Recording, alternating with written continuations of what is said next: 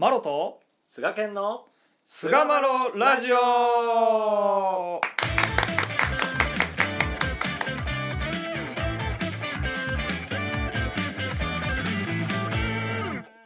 さあそれでは始まりました。第325回菅マロラジオ。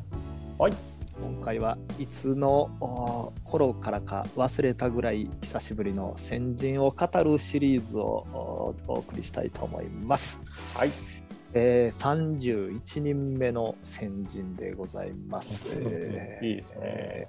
すごい。我が考え方だったよな。そうですよ。我が敷島にもゆかりの深い上村吉三郎先生を語っていきたいと思います。どうぞよろしくお願いいたします。どうぞよろしくお願いします。えー、でこの方すごい目つきしてる人ですよね。あの写真しか見たことないですけど、すごいよね。すごいもうあの目でに睨まれたらなんかこいつ腹座っとるなっていう感じだな。もう典型的なもうそんな感じですよね座っとるよ、本当になんかね。うん奈良蔵先生か上村さんかっていうぐらいの、ねそう、ですよ。筋がね。まあやっぱその旅力というかすごい、うんうんあのまあ政治家って言ったらまああれやけど政治家ではないんやけどまあでもそういう、あのまあ家もねそれなりのおしっかりとした家柄やったそうですし、うんうん。性格的にもやっぱりこう人を巻き込む力が強いというか、まあ、そういった方であったということではありますよね。まあ兄貴肌親分肌ですよね。うんうん。のような気質があったんじゃないかなという感じがします。まあなんかもう自信家というところがそこから溢れてるのかなあ溢れてるでしょうね。うん。あー剛腕っていう感じかな。ね。まああの、うん。もちろんものすごい力持ちであったという話も残ってます。しそうですそうです。あの力じ力自慢でもあったと。だからまあ体育もしっかりしてたんちゃうかな、やっぱり。そうですよね。でまあね、この方はあのー山田伊八郎さんと同じ桜井の、えー倉橋村の方で、うんうん。えーまあ、彼自身もやっぱりその上村家もまあ大した家やったそうで村の区長とかね、うんうん学務委員っていうんですかね、まあ、ようん。くその公の仕事もおやっておられたような家柄でもあったしお人柄でもあったと。うん。いう感じですね。の顔役っていう感じのそうですね、うん、やっぱまとめたりすることがに交渉力とかもやっぱりあったいやあったと思います。よもう間違いなくね。本当に。でまああの怪我それこそ力のあれですけども怪我から入信しておられますね。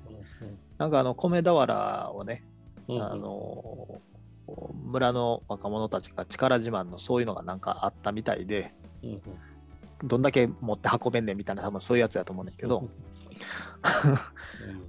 あるやん。テレビでもやってるやんなんか。あるね。あるある。おそらくああいうやつやと思うねんけど、うんうんうん。うん。それをなんかえーやってるところに行って参加しちゃったんかな、まあ、46の時やからね。現役ではなかったやろうけど、なんか行ったらいいみたいな感じで行かはったんちゃうかな。西岡さんぐらいかな。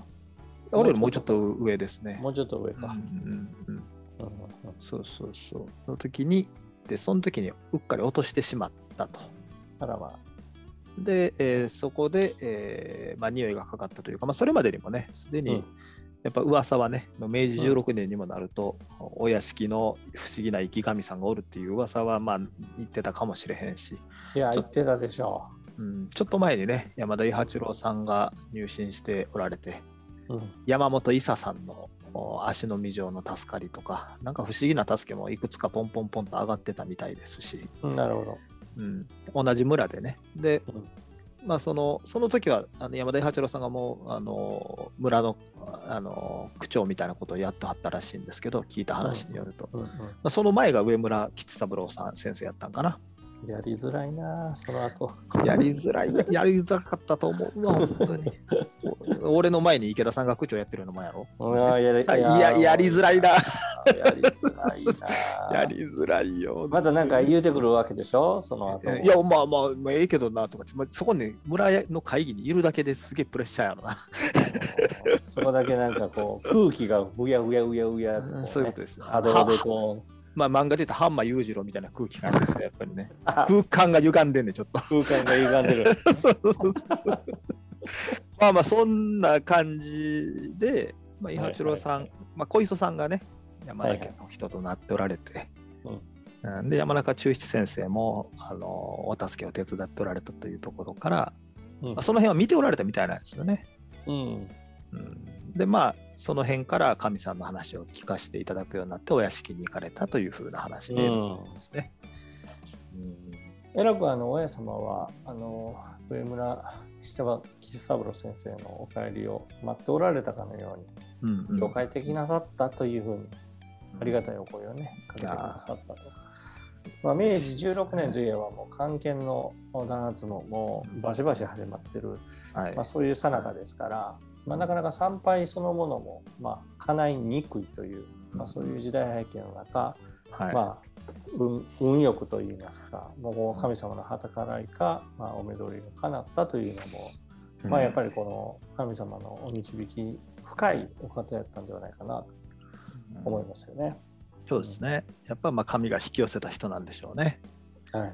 うん、やっぱそういう剛腕じゃないけどさ、うん、まあ、最後の剛腕は平野ならぞうやろうけど、ギリギリギリギリのね。ギリギリの剛腕はやろうけど、まあそこに匹敵するとまではいかへんかもしれへんけど、まあかなりのやっぱりね、そういう人やって、道にの最初の頃を切り開くには、非常にこう必要な人材やったんじゃないかなと思いますね。そうですね。やっぱりなんか一芸が秀でてる人多いですね。多いですよ、本当にねうん。超絶インテリとかね。超絶腕力があるとか。あ北北次郎吉さんとかもね剣道の達人やったとかね。ああ、そうかそうか。うん。うん、なんか本当にいろいろいますよね。いろいろいますよ、農事通信員がおったりとかね、いろんな人たちがいるんですけれども、うん。本当にあの、まあ、特にね、その力が強かったうん、あーであろう、うん。その若者に混じって力自慢をしたろうっていうぐらいの人なんで、勝てると思わへんかったらいかへんやろうし、確かにね。うん。まあ、向こう気もある程度あったやろうし、そもそも力があったやろ。まあ、でもそういう人に対してとかって結構親様ってこう力比べをしておられるうん、んですよね。いっぱい残ってますよね、お話。うんうん。そのものがね。はい、うん。はい。あの、逸話編なんかでも、まうん。あ、軽くピックアップするだけでも、うんうんうん、こうは2、4、6、8個。あえー61、えー廊下の下を上田民蔵さんの話や、あはいはい、えー68先は長いで平野達次郎さん。75、これが天理や中川武吉さん。うん。81さあお上がり上原佐助さん、うん。118神の方には室井国三郎さん131神の方にはまあこれは高井高井直樹先生と、まあ、宮森与三郎先生ですね、うん。で152倍の力と佐野之助先生、はいはい、174そっちで力を緩めたら、えー中野秀信さん、えーまあ、こういいったまあそうそうたるメンバーが、まあ、お屋敷に寄せられたという時に、うん。えーまあ基本的にはこう手の握り合いっていうのがはい多かったと思うんです、うん。あとは引っ張り合いですよね、うん。えーそういったことでこうまあ力自慢男が女に負けるなんてのはもう考えられない、えーしかも相手は親様、うん。まあ言うてみたら一見すると老婆ですからね。うん。老婆にそうです力で負けるというのはもうそらこの人はやっぱりただものではない。やっぱり神様だっていうことをはっきりこう分かるあのそうですとよね。思いますね。はいやっぱその人を見てやってはるよね、やっぱね。あ、そうやと思います。もう完全にそうですね。ね。力自慢やからこそ余計にもう一撃でうんこれは人間の力じゃないっていうの分かるもんね。そうですね。うんはい。やっぱ神の方では倍の力やと、吉三郎さんもね、やられてる。あれ、警官もなんかそんななかったっけ？警官に対しても牢獄で、えーああ、もうよいよいみたいな、なんかなんかなかったっけ？はい。それぐらいしか握れへんのかって言でって。言ったらギューってやられて、ああ、もそうもうよいよいみたいな。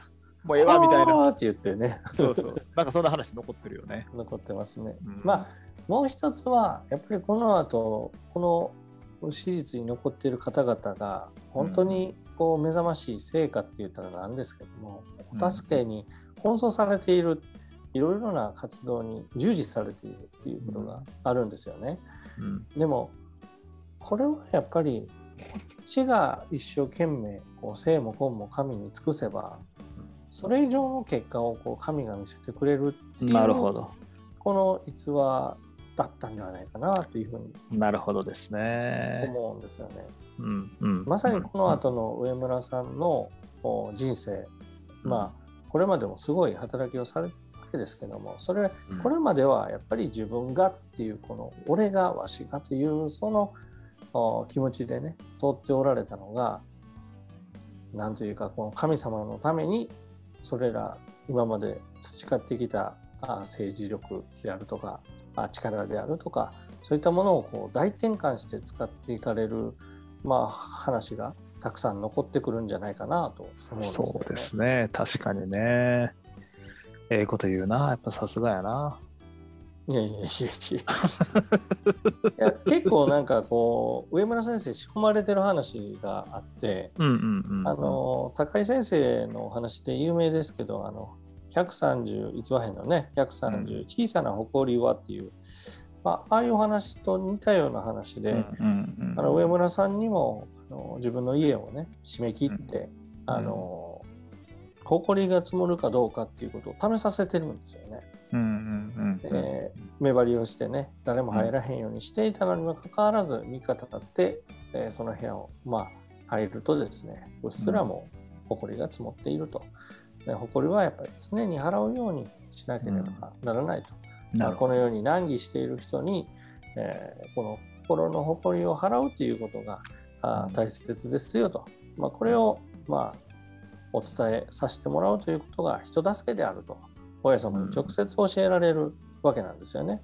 うんそしてまたそのお人を助けるということで、まあ、神が助かっていくんだというようにこう導かれたというそういう話が残ってますよね。なるほどですね。はまあ本当にあのそういったところから親様の訓導を受けて信仰をこう深めていっておられてね特に、まあ、親友公もその岡倉組と言われたぐらいにお勤めを一生懸命してはったんですけどやっぱり山田伊八郎上村吉三郎うん。ともにねやっぱお勤めに熱心に行ってはってんやろうなと。うん。でまあ2代目の河本となっておられるんですけれどもうん上村吉三郎さんはねうんうん。お手振りの稽古をね、えー高井先生とか宮森先生とかお屋敷の先生方に来てもらってうん。熱心にこうつけてもらってると。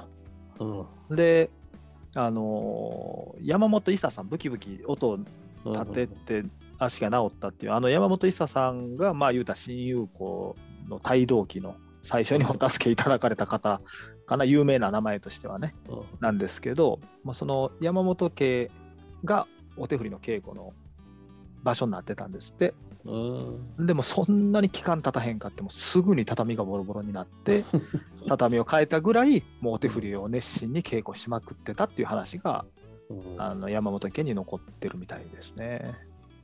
いやもう本当その時代はお助けする方法がお勤めしかなかったので具体的には。そう。だもうお勤めのね組を何個か作ってねうん。子供らにも参加してもろて。うん。でとにかくお助けあおお勤めを熱心にけあのしてお助けをしておられたっていう話が残ってますよね。うん。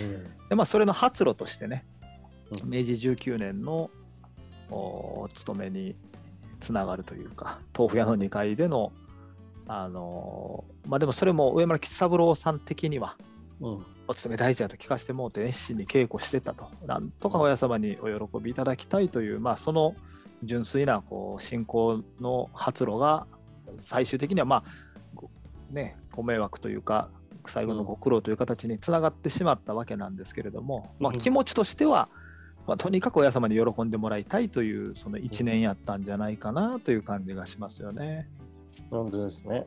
うんでまあその時にね親様から「新友子熱心やな一の筆やな」とこう言われられたっていうこの一の筆っていうね本当にこう最初の最初の筆が太かったら後に続く筆も太くなるし最初が細かったら細いっていうその一番最初の筆を一の筆というそうなんですけどね。その、あー熱心さでやっていくっていうその姿っていうのは親様は喜んでくださってたんじゃないかなという感じがしますよね。そうですね。上村先生自身もその親様からね、うん。このまあ、この道を通るんなら一の筆となりなされやとうんこう仰せられたというお話もうん。聞かせてもらうんですよね。うん。もうその言葉通りにその後通っておられるなと。そうですね。本僕は思うんですよね。当だから親にそうですね。様のそのお言葉を本当に少年のようにうん。大事にして通られたのが、まあ、その後のこう歩みではなかろうかなとうん。思うんですよね。うん。まあ、高井先生、宮森先生ね、よくあの出張してお手振りの稽古をしてくださったという話ありますけど、うんうん。特に高井先生なんかはお話のお取り次ぎにもよくあの来られてたそうで、うんうんうんまあ、夜、まあ、鳥が、まあ、ニワトリがね、鳴いたら、あ今日はこの辺でっていう、で、まあ、まあ、高井先生も青年でしたから、うんまあ、そこからぼちぼち夜中月明かりを頼りに歩いて帰って、うんでまた朝からね青年勤めが始まるわけですけど。長いことやっぱ神様の話聞かせてもらいたいからって言って上村先生あの鶏の足うん。を水につけさせて 泣かへんようにさせたんですってね。うん。で夜明けになるまで、ね。夜明けになるまで話してもらったっていう、まあ、それぐらいなんか本当にこう一一番になりたいっていうそういう思いがいろんなところに溢れてるなと思って。本当そうなんですよ見てたんですけどね本当そうですよ。まあこの人ね、本当その政治的な力もあったっていうのもあるやろうけど、あの公共事業っていうんですかね、道部心とかね、結構してはるんですよね。吉野に通じる道やったかな。うんうんその辺の道部心とかでかなりの人数をね、動員してうんうんやっておられるんですようんね。うんうんうんそれはなかなかできることじゃないなですよ。かなかできないですよ。だからそのそういったうん。その人を巻き込んでわーっとやっていくっていう力っていうのがうん。多分すごかったんだろうなっていう敷島の礎もやっぱそういう力でぐっとこう気づいておられるなっていう感じが僕はするし、うん。うん、で豊田墓地の改修でもね本当にこう、大勢詰めかけておられたという記録も残ってたりして、うんうんうんうん。やっぱりそういう巻き込む力うん。もよく発揮されてたんだろうなっていう感じですね。そうですね。うん。うん。あの、まあ、ただただそういうね、事業をやりたいっていう人だけではなくて、やっぱりこう、人様のために、うんもっと言えば親様に喜んでいただきたいっていう思いが、やっぱ強いお方やったと思うんですね。そうですね。うん。はい。うん。で、まあ、5年祭前ですけども、競争店前に、あの今でもあの勾配、えーピンク色の梅がうんまあ、この寒い時期に咲き乱れるわけですけども、あれをこう一区、まあ、あの持ってきた植え植えられたのがまあ上村うん先生と平野先生やっていう、あのうん。半端じゃない2人やったっていう、まあ気がおたんちゃうかな。気がい一緒にやってこう落としどころをいいようにしたのかもしれないですけど、うん。まあ、あの移植されて、そしてまたそのね、毎毎冬って言ったらなんですけども、寒い寒いあの時期に、えー、小島の一つの名物として咲くあの梅をね、うん今でも親様にご覧いただけているっていうのが、本当に梅上村先生の人生としては非常に、まあ、短いんですけども、短いですね。本当にね。功績としては大きいんじゃないかなというふうに思いますね。そうですね。だから親様が内身隠された後にね、えー明治23年3月に、えー当時、敷島、漢字がちょっと違いますけどね、お城のはいはいはい城に島ですけども、敷島文教会を設立されて、はい。えーまあ、その後本部員になられたと。うんうんで、明治28年に、えー58歳で早くして出直されるという、まあ、太く短いではないですけども、信仰をはいはいはいもう性格そのままにちょっとつ盲信でどーんとこう突き進ま信仰に突き進まれた先生ではないかなと思いますね。そうですね。はいはい。というところで、えーうん第325回先人を語るう31回目ですね上村吉三郎さん、はい終わりにいたしたいと思います。はい。どうもありがとうございました。ありがとうございました。